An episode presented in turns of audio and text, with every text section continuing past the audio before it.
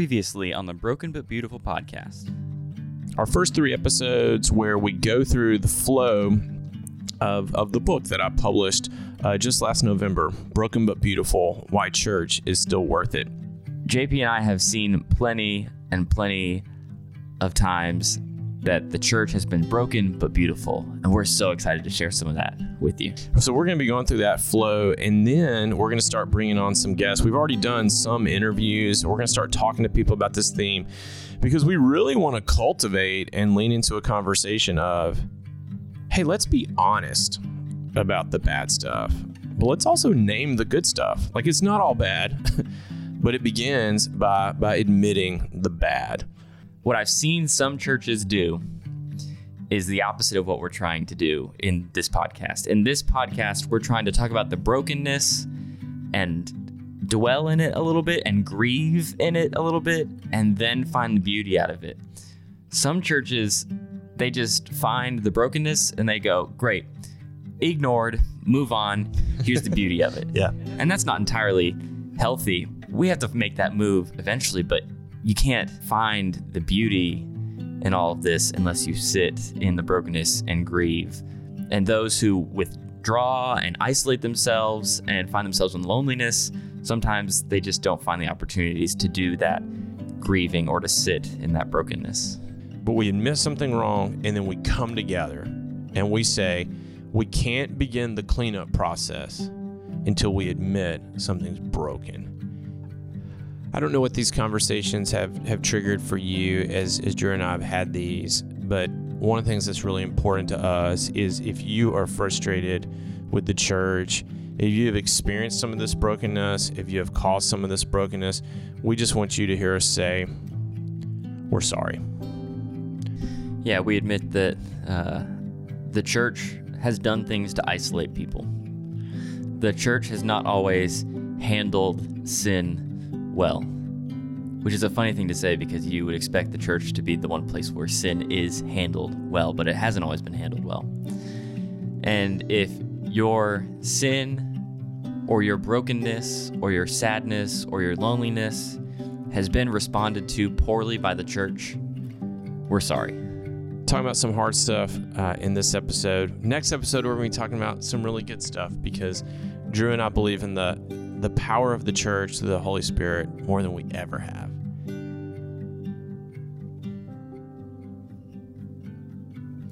Hello, friends. I'm JP. And I'm Drew, and you're listening to the Broken but Beautiful podcast, where we talk about why church is still worth it.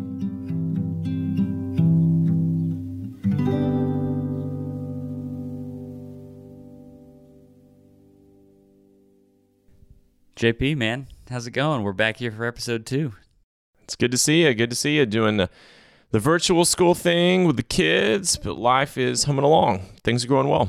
Life just keeps on going. It's like what they say about church and church work it comes around every week, and it's the same thing with school. Every seven days, there's always a, another task to be done, exactly. but we're hanging in there. Exactly, we're good. We're good. Uh, last, I guess it was two weeks ago when we recorded our first episode there was snow on the ground, and today is very different. It's a Tennessee winter. That's exactly what it is. We're not New England anymore, Drew. We're not New England anymore. It was snow two weeks ago and 60 degrees today, and I'm itching to go play golf. Don't say that. Okay, but I. but uh, glad to be here with you, JP. Uh, we joke that Sunday comes around every week, but that's one of my favorite things about every week is that we get to be a part of something beautiful, and that's church. Last week we talked about the brokenness of church, and this week we're going to talk a little bit about what's beautiful about church. I'm glad. That was a heavy conversation, a needed conversation, but heavy. And I think one of the things that heavy conversations like that can do is it can cause you to create some distance between yourself and that which is broken out of self preservation, out of safety. And I definitely understand that. So when we talk about the brokenness of church life, and it's real and it's true, sometimes we want to distance ourselves from that. And I think that can look like a couple of ways. It could be, I'm no longer going to participate in church because it's been too harmful, it's been too hurtful for my family, for myself. Or we can say, I'm going to be engaged on some level, but I'm just, I'm going to keep it all at arm's length. Yeah. So I'm kind of there, but I'm not all in, and I'm keeping it at arm's length. And I think that'll be the interesting thing about today's conversation is how can we be honest about the bad while naming the good? Yeah, we recorded a couple weeks ago, and I walked away, and I was like, "We're gonna put that out into the internet and just out for anybody to hear." Like, that was not a fun conversation to have. But the more I went back and listened to it while editing it, and listened to it after again, and and I got comments from people, and I'm sure you did too, that people were saying, "Thank you for just how open you were." and admitting that being around church people isn't always easy and that there's often some tension there. Um, and so I, we're two weeks out. I think I can say I'm glad we did it. well, it reminds me of the first time an older mentor pointed this truth out to me the resurrected body of Jesus. So when the disciples, the believers encounter the resurrected body of Jesus, they're so excited to see Jesus again. And Jesus is alive, and yet Jesus's resurrected body still had scars. There were there were still, hey, touch my hands, touch my side. So it's like it's resurrected. It's wonderful. It's amazing. They're also excited, but there there are still scars. And so we're gonna talk we're gonna have like a really positive conversation, which suits my personality because I like positive conversations. But the scars are still there, just like the resurrection. Yeah, it's interesting. As you're saying that, I'm thinking about what's one thing that we do every Sunday in, our, in my tradition and in your tradition as well, the same tradition. We have communion every week. Mm-hmm. And what do we do in communion is we focus on the broken body of Jesus. But hopefully, our time around communion doesn't just stop with the broken body of Jesus. We remember that Jesus was raised to life I like to tell people like communion and church time is not sad time. it's reflective time, but it's not just sad time. Yeah. God has come to redeem his creation, and God has come to put Jesus in the middle of that as the axis point of what all is going on mm. there. And it's we can't just focus on the brokenness, but we have to come and see the beauty of all of what God is doing at the same time. Yeah.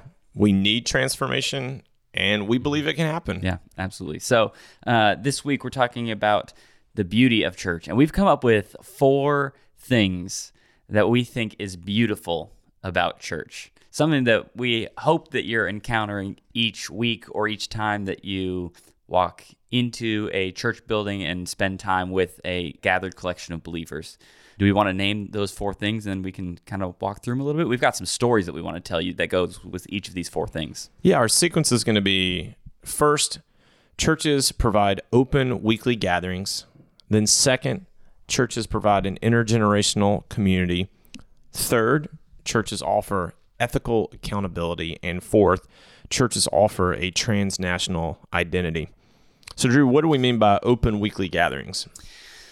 So I think about a lot of organizations in the world. For some people, when they think about coming and participating in church life, they think about what do I have to do to get in? Because there's so many other organizations in the world that are like, here are the qualifications, like here's what you have to do in order to be a member or a part of our community. And church isn't like that. Uh, I, I hope your church isn't like that if you're a part of a church. But we welcome people to come and to celebrate the risen Christ with us each week.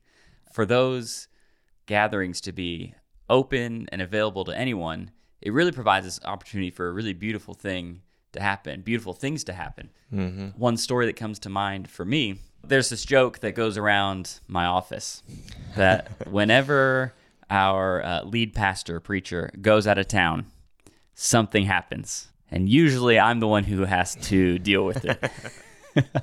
so there's this time a few years ago, early on in my ministry, where he had gone out of town, and so I uh, was preaching that day, and the service ends, and I go, "That was a pretty good day. Yeah, I, I feel comfortable with what I said. people seem to have positive responses. That's great."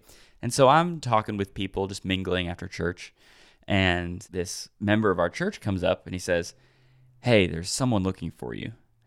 And JP, you and I know that as pastors, whenever someone says somebody's looking for you, it's not always a fun or positive thing. But anyway, someone said, "Hey, someone's looking for you," and I was like, "Oh, okay. Well, like, I'm here. Like, bring them over. Would love to meet them and talk with them or whatever."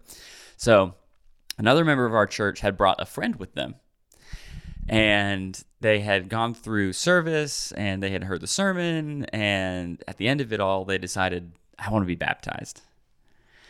And this is a great and beautiful and wonderful thing. So excited that it happened, but in the moment, my brain was like, "Oh, I'm the guy who has to deal with that now." and so I gathered a, a, few of my friends that I knew were going to be sticking around for a little bit, and I said, "Hey, we have this this person from the community who wants to be baptized. Would you stay with us and celebrate with this person?" And it was just this really beautiful thing. We baptized this woman. Uh, we prayed with her after, and and it was just a, a beautiful time together. Well, you were thinking about the potential awkwardness of going through a baptism, which is about as intimate as it gets, right, for Yeah. Christians, with someone that you had never met, and then you're like, oh no, we, I need to get people here, like, Right. we can't do this alone. So you're trying to, you're immediately going into logistics mode. She's not thinking about any of that. She's just thinking, I, I, I want a place where this can happen. I want a group of people to be with. Yeah, that's amazing. yeah. And if our and if we hadn't had open gatherings, Yeah. she never would have showed up. She never would have felt warm and invited to be a part of that. Uh, and so I just think back on that memory with such fondness of this is what happens when we welcome people into our church body. I'm always amazed at the people that just walk in every single week that I don't know. You know, I'm at a smaller church now. Uh, we are near an urban center where people can find us easily. There are sidewalks, they can get there. And the number of folks that just walk in, I mean, I have a friend that he probably comes to our church about once a month. He can walk there from where he lives. And he frequently wants to address the congregation. And he doesn't talk for four or five minutes or something, but he'll just say, "A hard, I had a hard week and I need prayers," or "My back's hurting and that's made it hard for me to do my factory job." But he just, he just wants us to have a special prayer for him, and he wants to be heard. And every time he does that, it's a little bit different from our normal protocols, but like every time he does that, I'm like, what? How wonderful it is that there's a there's a place where he can be heard. There's a group of people that he can just walk in, and he wants to be listened to, and and we can do that for him. And I can think of countless countless people I've known over the years, such beautiful relationships because they just walked in unannounced. Probably on a weekly basis, every other week, we hear stories from our people at church who are in charge of our security about who showed up asking for help or mm-hmm. you know needed money or needed a ride or something like that and oftentimes we hear those stories from those people and we go oh this person showed up again or like oh we had to help this person and i hate that sometimes that's our posture Yeah. because our posture should be I'm glad this person felt comfortable to walk into a church building where there's nobody they know. That can be incredibly intimidating, but to come and ask for help, like that's an incredibly uh, humbling experience. That's one of the beautiful things about church is that hopefully people in our churches are meeting these people and saying, "You're welcome here." Yeah. If someone comes in and comes into our services with a need, a pronounced need that they're talking about, it can be overwhelming to know how to best walk alongside them. But I was talking to a friend about that. And I'm like, you know, this so and so walked in and they need this. I'm trying to figure out the best and healthy way to handle this. And they said, JP, this is not a problem. Mm. What's a problem is when they stop coming. Mm.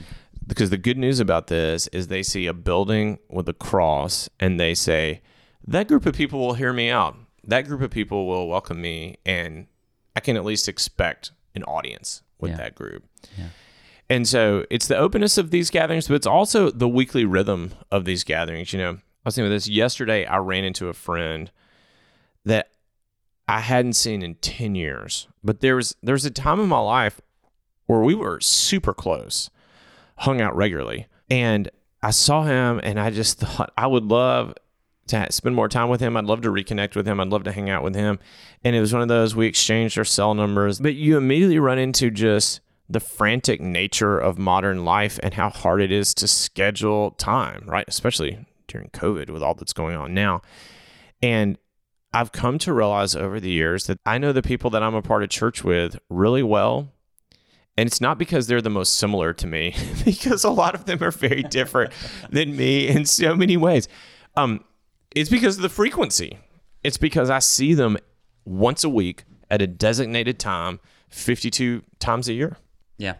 If you spend enough time with people, eventually you're going to see their kids grow up and maybe their kids' kids grow up. And that leads us to the second thing that we really find beautiful about the church is that the church is a gathering of many generations, or we hope it's a gathering of many generations. We call that intergenerational community.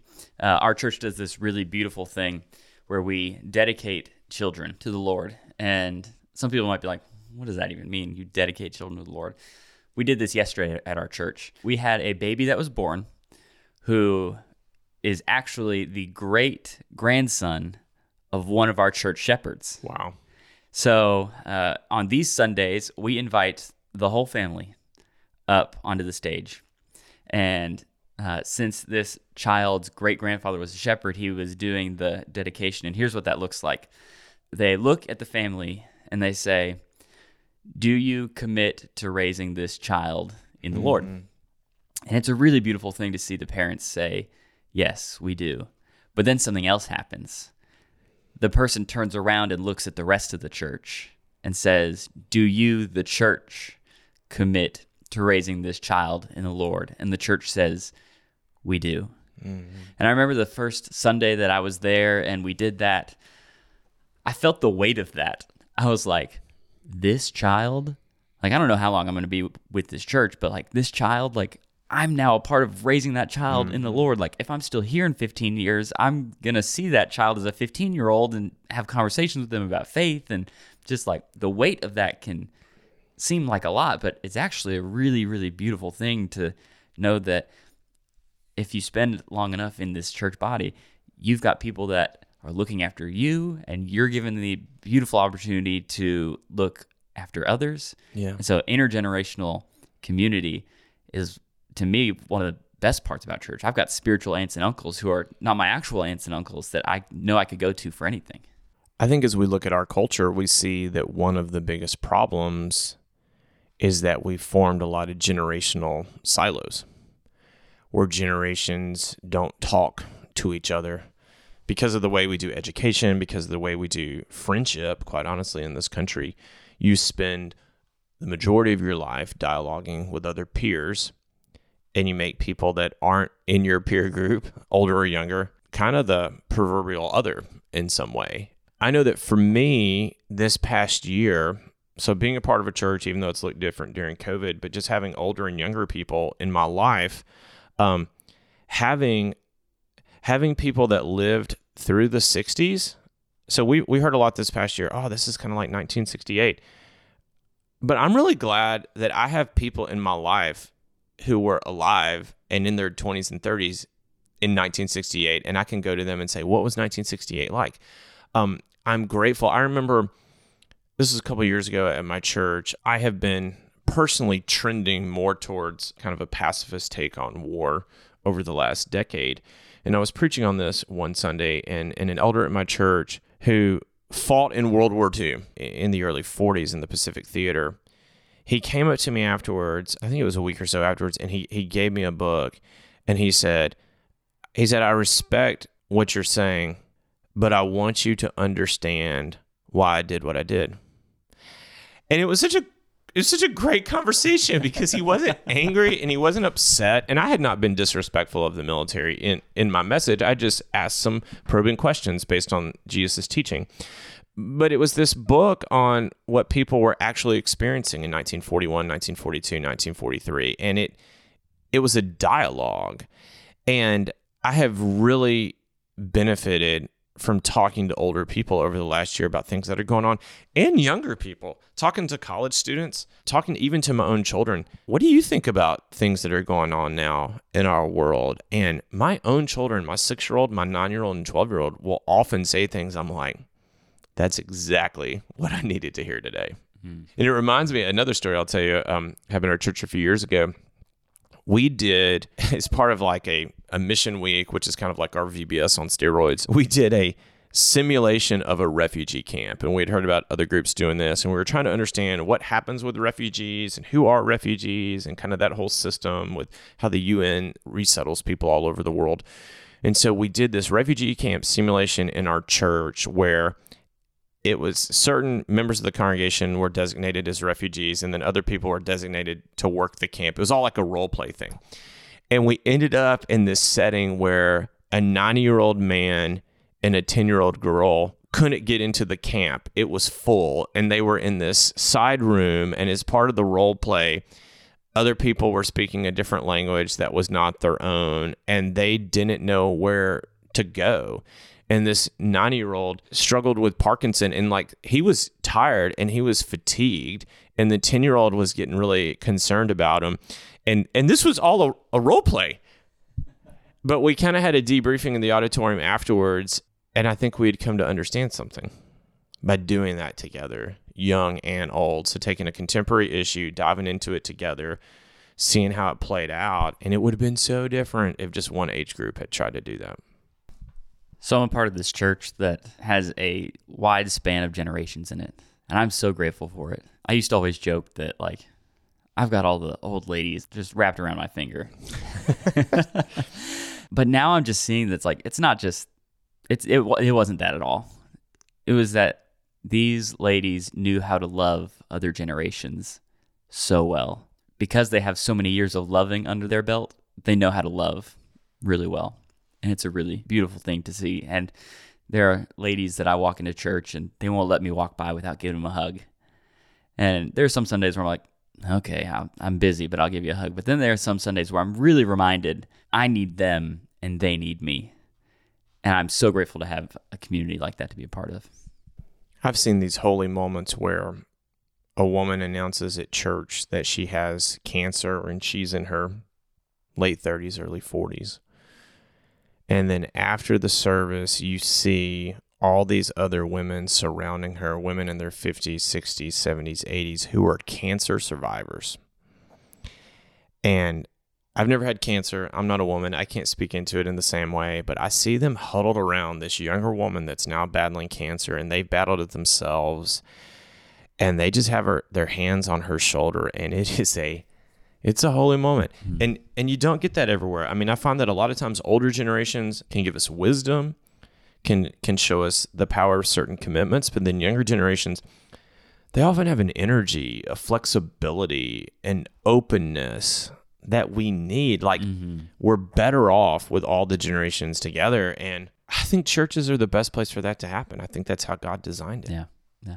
I love that you mentioned there is a, um, within this intergenerational model, there's a wisdom that kind of floats around. I think wisdom in our culture now is needed more than ever. Like mm-hmm. what you were saying about past generations saying like, well, this is what we've gone through. And I'm seeing something very similar. Like we need some of that wisdom now. One place where I see this wisdom play out, and this is in our third uh, topic for today, is in ethical accountability. Mm-hmm. I I will admit that I am of a younger generation, and I fall prone to some of these things that I see happening in this younger generation, where as long as what you're doing is pure of heart and comes from your best intentions, then it's okay and perfectly ethical. But that's not always true. like I've I've I've seen people in church call other people out for like, I know where you're coming from, and mm-hmm. surely there's good intention there, but I don't know that this is the way God would have things to be. And so there's some of that wisdom that floats around church that influences our ethical accountability. There's this theme in churches that we can often find of positive peer pressure. Now, sometimes it can be people are in each other's business inappropriately, and and that's a different thing. But this sense of positive peer pressure, both of us are what I would call middle class churches mm-hmm. economically. Neither one of us are at like the wealthy parts of town, so to speak. And there's a positive peer pressure that I feel about people keep each other in check on how they spend their money. Mm. Um, and I've seen it from time to time where someone does something that is overly extravagant and people just kind of politely smile, but you can tell it's not it's not super embraced. You know, I would be super embarrassed to park a fancy car in our church parking lot. Okay. And and once again, you gotta be really careful not to get into like being overly judgmental and things like that. But there's there's a positive peer pressure about we're gonna be wise with our money, we're not gonna put on airs, we're not gonna move toward towards opulence and, and things like that. Another thing I think about when it comes to ethical accountability is one of the things we see in our culture now is the inability of people to have hard conversations mm. face to face. Yeah. People have this hubris of thinking they're gonna they're gonna solve some of the most complex problems that we have as humanity over social media, and we all know how that goes. But church provides specifically, you know, when it's not COVID times, church provides a space, a community, an opportunity to have hard, challenging conversations face to face with people that you have a long term relationship with. So, case in point, this summer, our church did at our at our midweek gathering on Wednesday nights, we read a book on racism written by a Christian on the history of racism in American churches and how we can combat racism. Everyone at our church thinks racism is a sin. And still, not everybody talks about it the same way. Not everybody has the same solutions for it. And there can be some frustration that even happens with one another on, I think this is a dead end, or I think it's better to talk about it this way. Specifically, we talk about it's a phrase you hear a lot nowadays like we're complicit in this evil economic system or we're complicit in this evil racist system or whatever when we talk about complicity. And so I witnessed so many conversations where people would say, Hey, this is how I'm looking at this. What am I missing? This is how I'm looking at this. What am I missing? And people would would come back to them and say, I'm really troubled by the way you're thinking about this. That's that's hard. Yeah. Okay, that's that's a Yeah. really hard thing. Yeah. And and there were times I'm like, this may be the worst decision I've ever made as a minister to have this conversation uh, during a pandemic. But we grew from that. We we grew a lot because what we said is this group of people is not here to make you comfortable. This group of people is here to make you grow, and we have a target of growth, and that target is Jesus, and we're all moving that way together. Yeah, I know of two gentlemen within uh, our church that, at least pre COVID, every Tuesday morning, they would get together at this donut shop. And I happened to stumble across them one day, had no idea they were meeting, had no idea that they had been doing this for a while. So I sat down for a couple minutes and started to talk. And I began to realize that these two men are on opposite ends of a political spectrum. But they've been getting together for years, I think.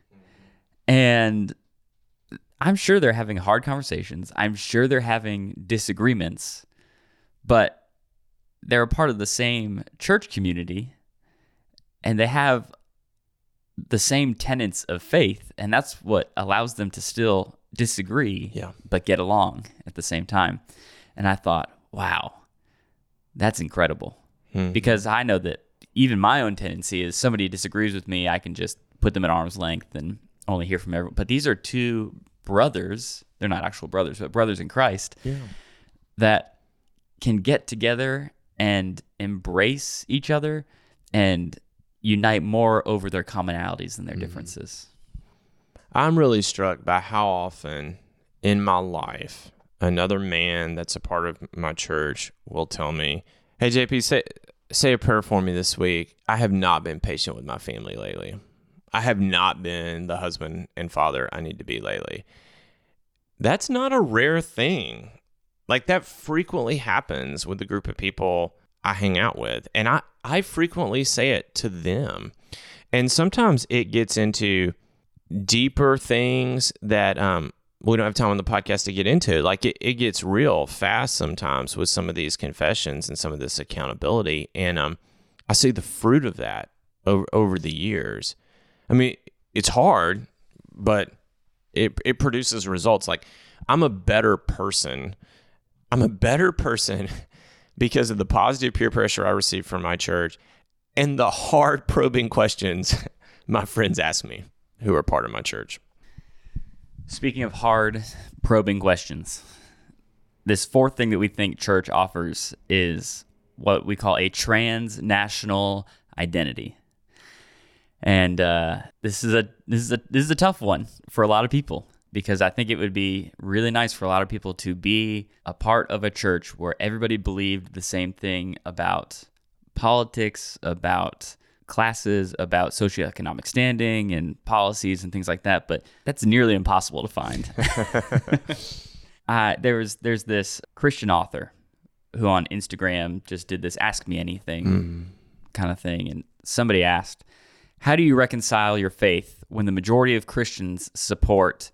X party. You can probably guess which party I'm talking about. But uh, how do you reconcile your faith when the majority of Christians support this party? And she responded, and I thought it was, I, I had never thought about it this way.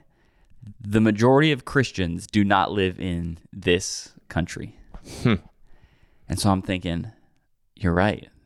There are so many Christians in other parts of the world who I might agree with more or disagree mm-hmm. with more, but what we do each week is that we unite over our commonalities, and that's our belief in the risen Christ. You, we're sitting in your dining room, and I'm looking at this. You have a map of Italy on the wall over here.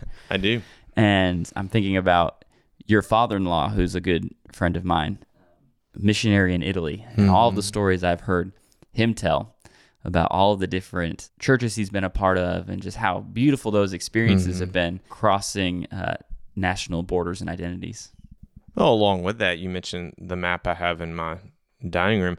My grandparents were missionaries to French West Africa in the 1970s. And I remember going over their house as a child. My grandfather served in the Air Force. My grandfather was very patriotic, and yet I don't remember a lot of American symbols in their living room. I don't remember an American flag or anything like that. There were a lot of things from Africa that they had brought over from their time there.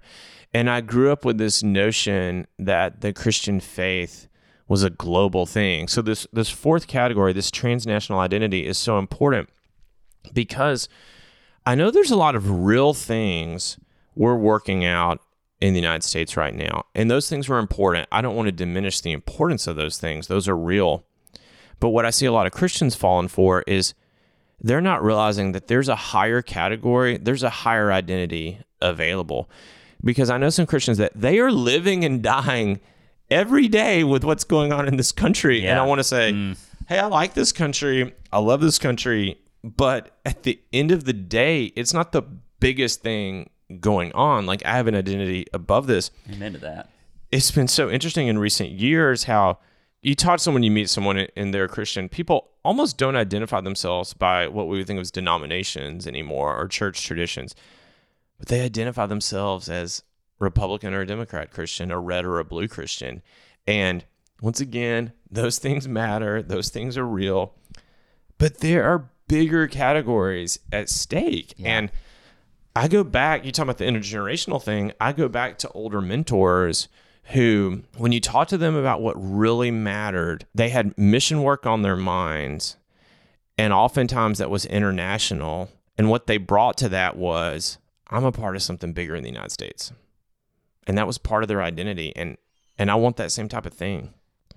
I think of this story, probably happened five or six years ago, which really moved the needle for me and really made me in a new way think about what we're talking about here.